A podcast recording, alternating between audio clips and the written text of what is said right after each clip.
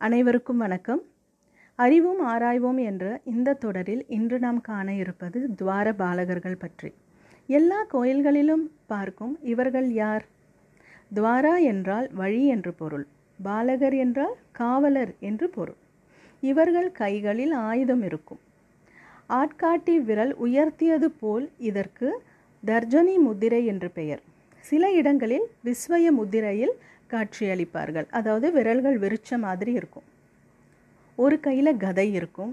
பின் கைகளில் வந்து சிவனுடைய ஆயுதங்களான மான் மழு இந்த மாதிரி ஆயுதங்கள் கொண்டிருப்பார்கள். இந்த மழு அப்படிங்கிற ஒரு ஆயுதம் வந்து திரும்பி பார்ப்பது என்று பொருள். அதாவது எட்டு திசையுமே நம்மளுடைய கட்டுப்பாட்டுக்குள்ளே இருக்கணும் அப்படின்னு சொல்லக்கூடிய ஒரு ஆயுதமாக இது பார்க்கப்படுகிறது. ஒற்றை காலில் நிற்பார்கள். அதாவது ஒரு கால் வந்து தரையில் இருக்கிற மாதிரியும் ஒரு கால் வந்து தூக்கி இருக்கிற மாதிரியும் தான் இவங்க இருப்பாங்க. இதில் வந்து பாம்பு வந்து யானையை விழுங்குற மாதிரியும் அந்த பாம்புடைய தலைக்கு மேலே இவங்க கால் இருக்கிற மாதிரியும் தான் இவங்க பல இடங்களில் வந்து சிற்பங்களாக வடிக்கப்பட்டிருப்பாங்க. சரி இவர்களை எங்கெல்லாம் பார்க்கலாம்? மூலவர் சந்நிதியின் வெளியே பார்க்கலாம். சரி அப்புறம் கோபுர துவாரம் தோறும் கணவன் மனைவியாக இவர்கள் இருப்பார்கள். இது இல்லாமல் யாக சாலைகள் பெரிய பெரிய கோவில்கள்லாம் வந்து யாக குண்டம் இருக்கும் இல்லைங்களா? அதுக்கு வெளியில் வந்து யாக சாலைகள் அந்த மொத்த நான்கு வாசல்லையுமே வந்து இவங்க இருப்பாங்க. அதாவது துவாரபாலகர்கள் பூஜை செய்யப்படுவார்கள். சரி. வழக்கமாக நான் வந்து இந்த மாதிரியான சுவாரஸ்யமான ஒரு கதையோடு தான் ஆரம்பிக்கணும் அப்படின்னு சொல்லுவேன். இன்னைக்கு வந்து இந்த துவாரபாலகரை பற்றி கதை அப்படின்னு தனிப்பட்ட கதை எதுவுமே இல்லை.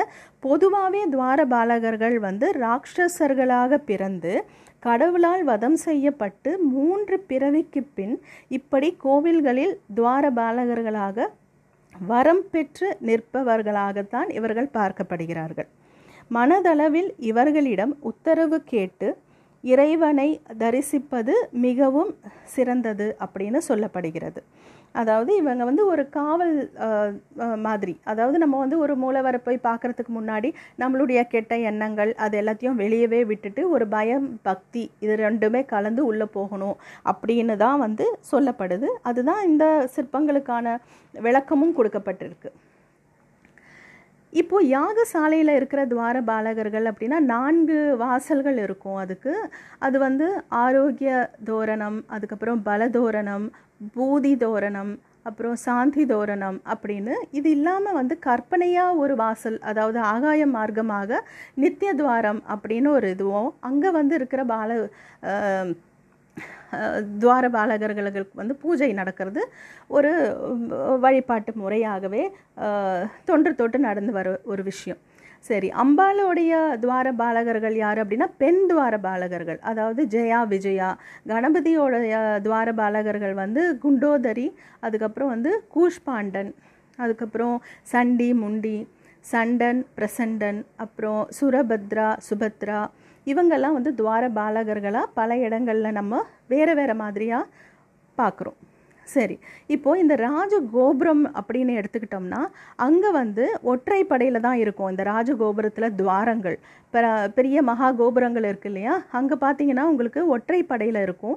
இது வந்து இவை நாதஸ்வரூபம் பிரணவத்தின் மாதிரம் அப்படின்னு சொல்லுவாங்க.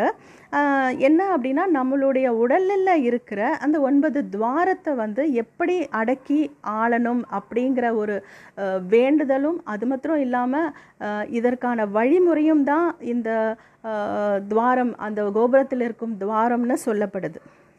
சரி.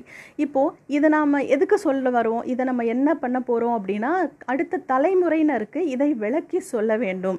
அதாவது இந்த ஆகம சாஸ்திரப்படி வந்து ஒன்று சொல்லுவாங்க. கோபுரே சிகரே துவாரே அர்ச்சகே மூலலிங்கே அப்படின்னு சொல்லுவாங்க. அதாவது ஒரு கோவிலுக்கு போகும்பொழுது அந்த கோபுரத்தை முதல்ல தரிசனம் பண்ணுறதும் அதுக்கப்புறம் மேலே இருக்கிற கலசத்தை தரிசனம் பண்ணுறதும் அதுக்கப்புறம் கோயில் உள்ளே போய் அதுக்கப்புறம் கடைசியாக தான் மூலவரை நம்ம தரிசனம் பண்ணணும். இது ஒரு வழிமுறை அப்படின்னு நமக்கு சொல்லப்பட்டிருக்கு. இதுக்கு என்ன காரணம்? அதாவது கண்ணில் பார்த்து தரிசனம் பண்ணுறதை பற்றி அவங்க சொல்லலை.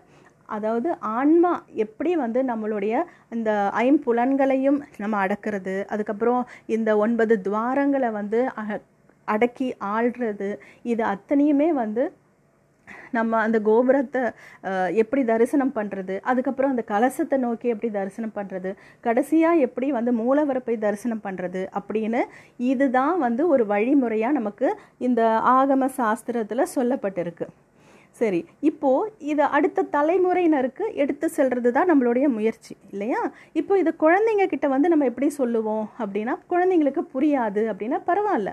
ஆனால் நம்ம சொல்லும் பொழுது எல்லாமே சொல்லிக்கிட்டு வந்தோன்னா ஒரு காலகட்டத்தில் அந்த குழந்தைகள் இதை புரிஞ்சுப்பாங்க. அப்போது அவங்க அதை அடுத்த தலைமுறையினருக்கு எடுத்துட்டு போகிறதுக்கு இது அத்தனையுமே ஒரு உறுதுணையாக இருக்குங்கிறது தான் என்னுடைய நம்பிக்கை.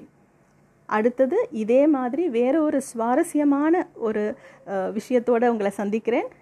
உங்களிடமிருந்து விடைபெறுவது ரேணு மீரா. வணக்கம்.